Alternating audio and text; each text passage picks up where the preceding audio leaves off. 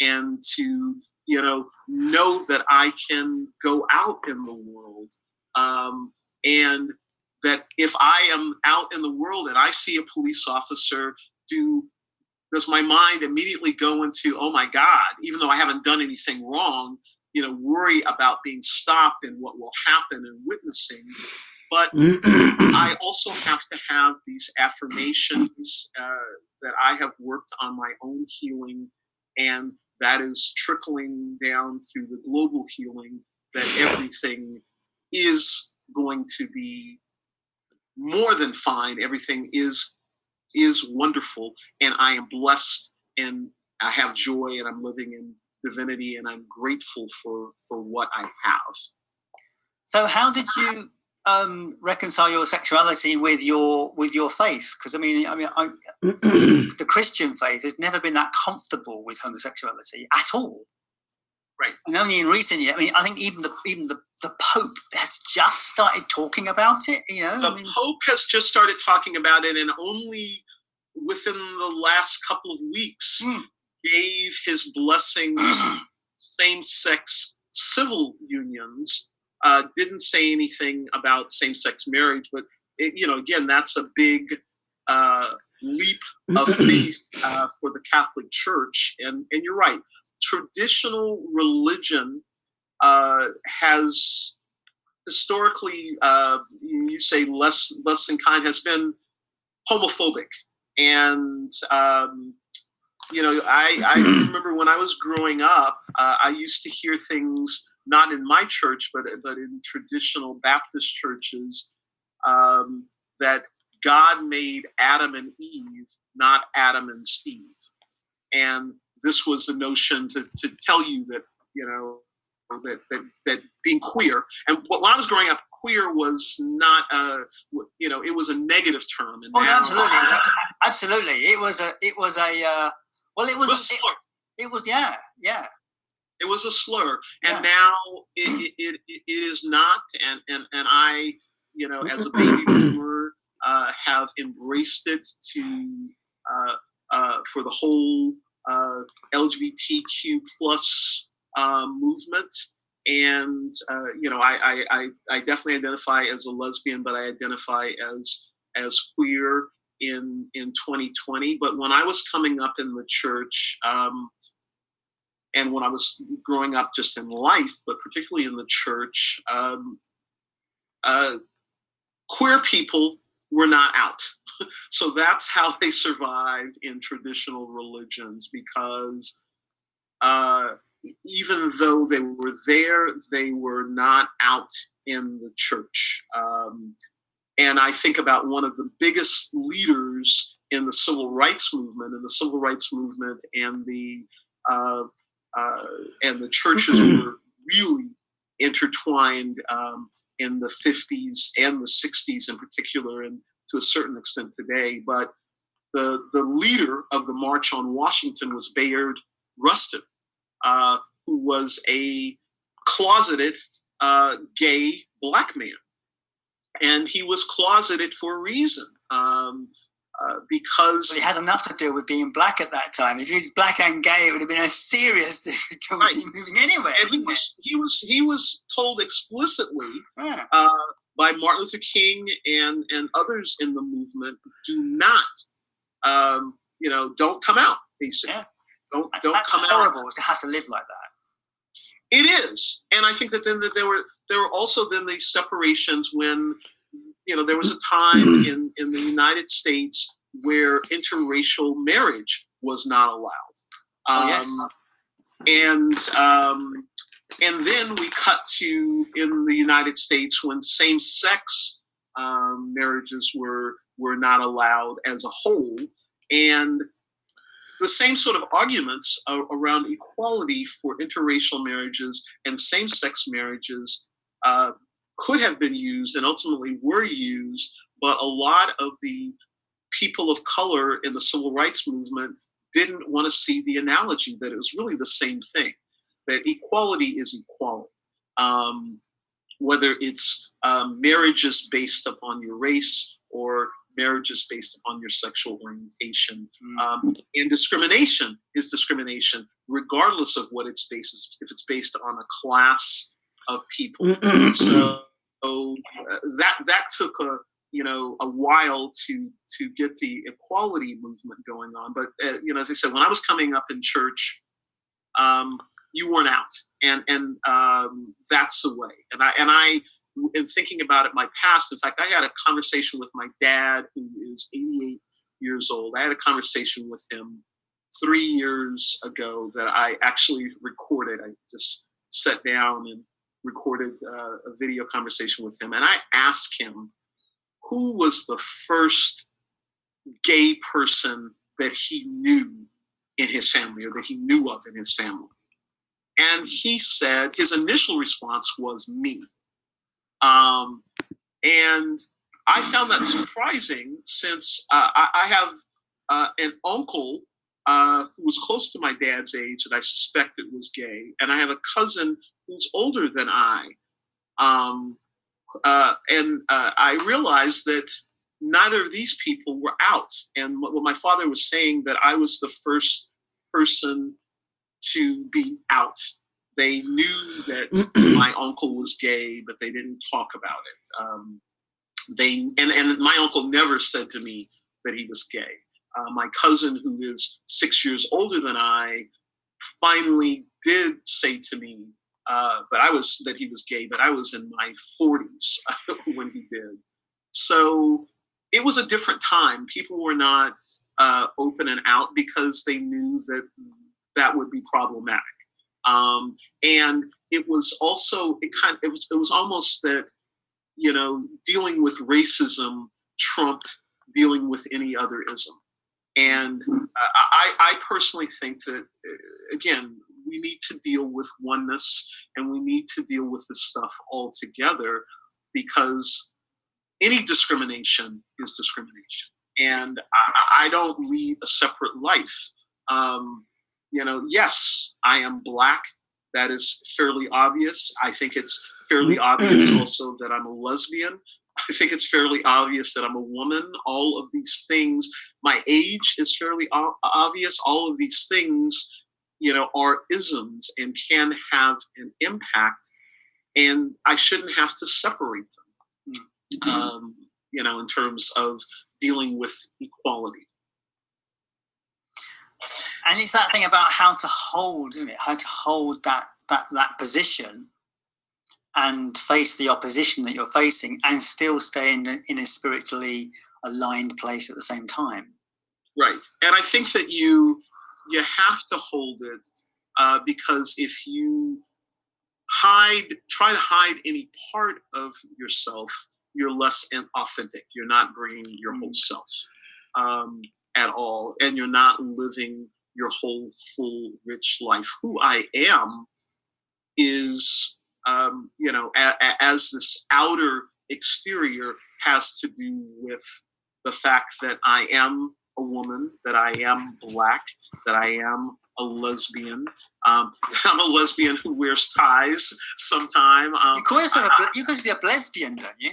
Yes, I say I'm a I say I'm a blesbian um, because um, and and that that actually comes from uh, Tiger Woods, who described himself as a Cablinasian uh, because he was white, uh, white and Asian, uh, Caucasian and Asian. So I decided to con- combine black and lesbian. And black and lesbian.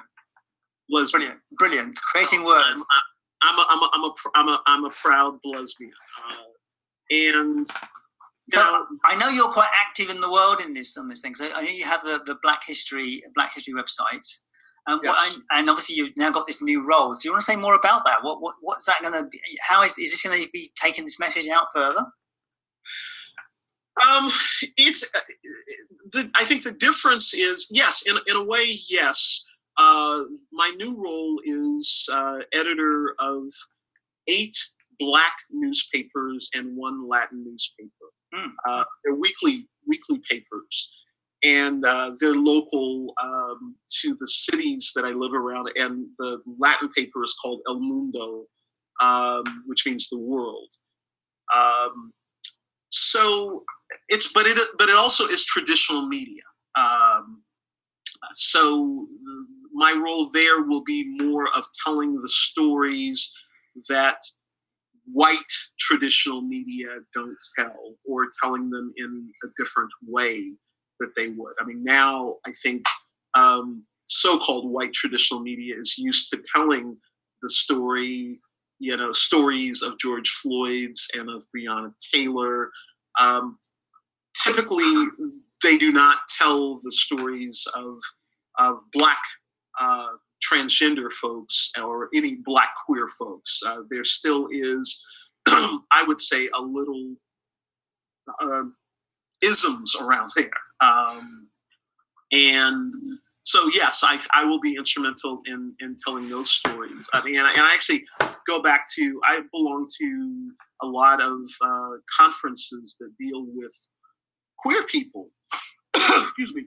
and um, queer, uh, some people think are, are tantamount to white uh, and don't recognize the diversity as well. So just because of who I am, I will bring out, um, you know, our diverse stories and our good stories. It's not not only the stories of tragedy, the stories of triumph. Uh, and one of the stories I was able to bring forth is that um, an openly queer uh, black former rugby star. um, and rugby is one of those sports that people assume that black folks don't play and that women don't play, you know, kind of like hockey. But this woman was a star and an all star. She, during the pandemic, started her own business. You know, at a mm-hmm. time when businesses are are folding, um, and I got to tell that story that uplifting story. So to tell the complete story, the stories of, of hope and of faith and um, of joy and, and prosperity, and yes, tell the tell the stories of of pain as well, but also tell them in a way that may lead to to healing. Uh, you know, to tell the stories of spirituality and to to tell the stories of people who are doing the work like uh, a Nelson Mandela, like Martin Luther King, like Gandhi, who were not embittered uh, because of the tragic things that happened to them and to family members. Um, but you know, we're working towards healing and their own spiritual healing and a global spiritual healing as well. See, this is the thing uh, that I'm I'm still I'm I'm grappling with in terms of the whole idea of, of spirit and duality of it in terms of that, you know, we, we, we kind of have this thing in, in, this, in the spiritual perspective of that, well, we have to accept what is. We have to accept that, that there's going to be difficulty and challenge. And it's how we, we face those difficulties and challenges.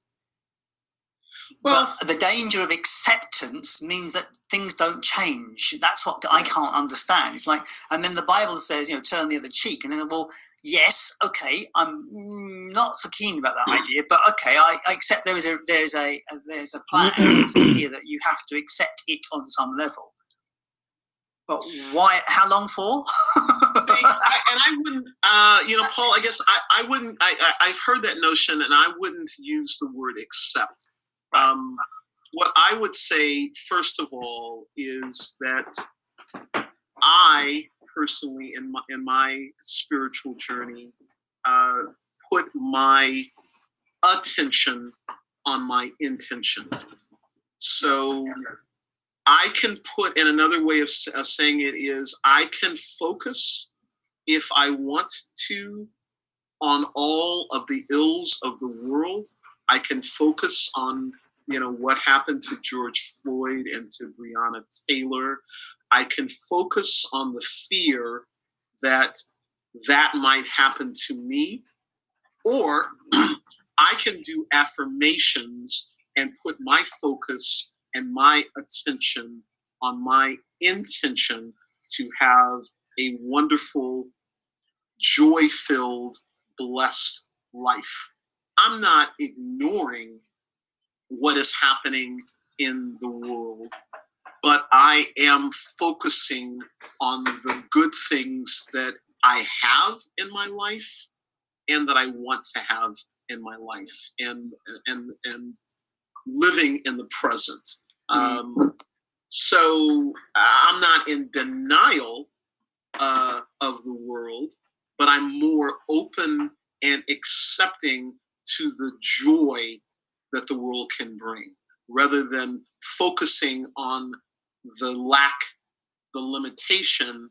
I focus on the openness and that uh, the limitless possibilities uh, for spiritual enrichment and and joy and be the change that you want yes and not oblivious to the fact that you know i'm someone who loves creature comforts and uh, you know is into into self-care and not uh, but I, I i believe that i can have these wonderful luxuries and privileges both emotionally spiritually internally and the physical things and you can have them as well yeah. and other yeah. folks can have them so i'm not trying to hoard my good for myself and my family and uh, so, so, thinking, and i can so i can appreciate the wonderful stuff that oprah winfrey does yeah, uh, yeah. and not think oh my god she's got you know this this and that and that means i can't have it um,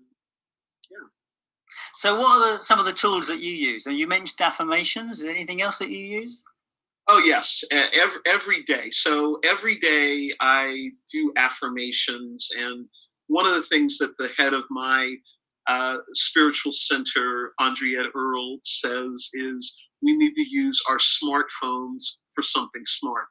So I use uh, uh, there are affirmation apps um, uh, available, and I use I use one. It's called I Am, and it's available on iOS.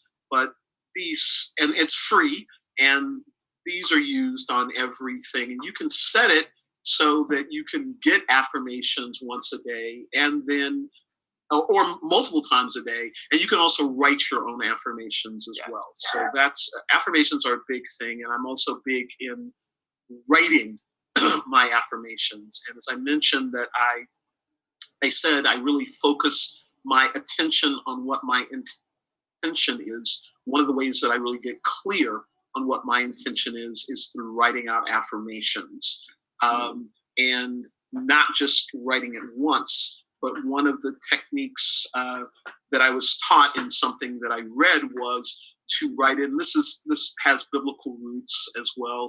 Write it seven times 70 times. So write it 490 times um, and be very specific about your affirmations. Um, uh, so that's really a, a, big thing that I do.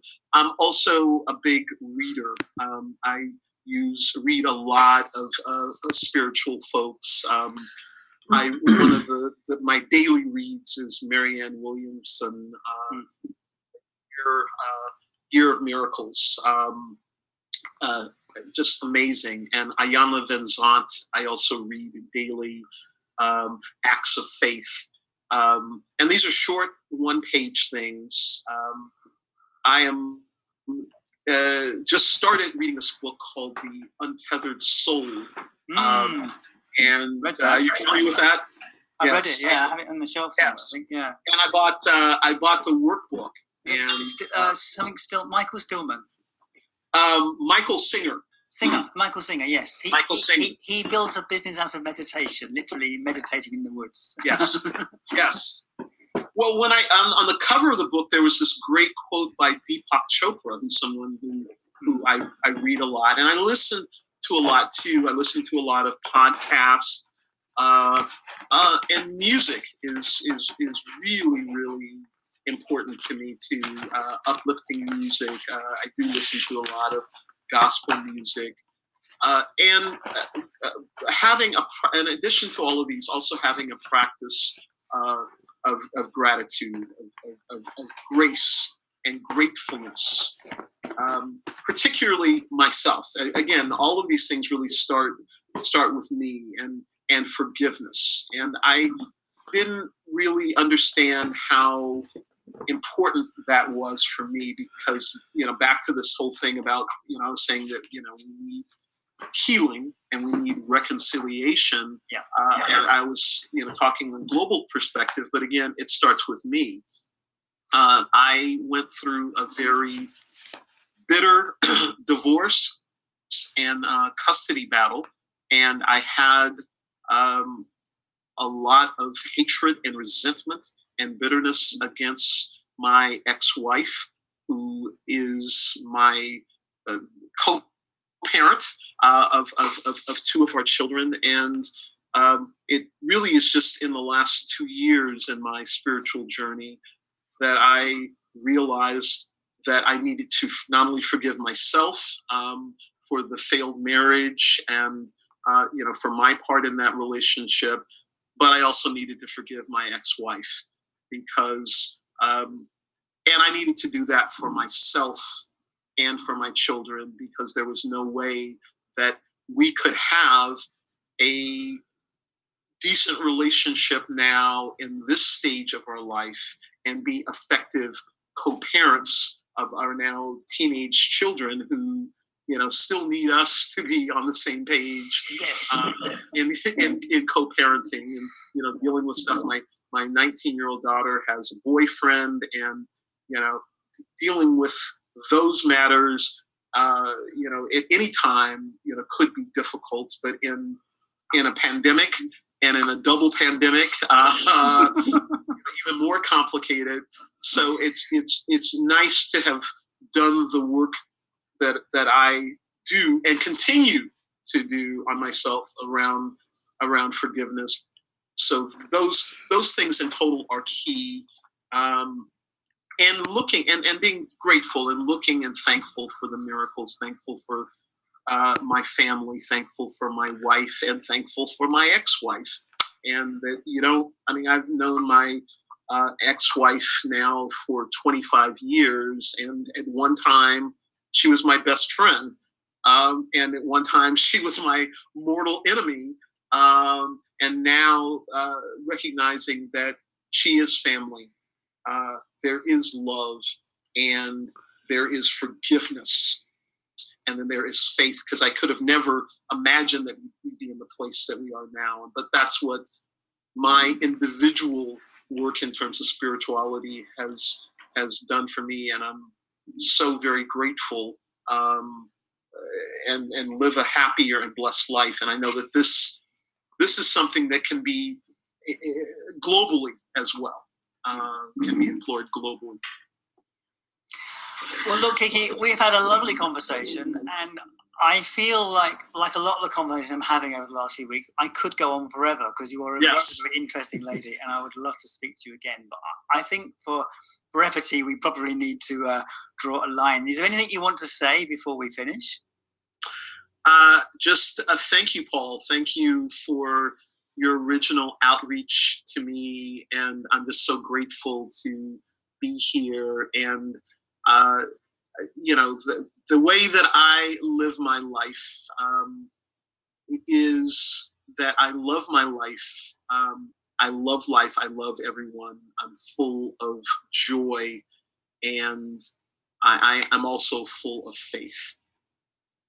Yes, that's wonderful. Well, Kiki Monifat, thank you so much for your time and being here with me. I have thoroughly enjoyed our conversation. So, uh, so thank you. Thank you, Paul. I appreciate you.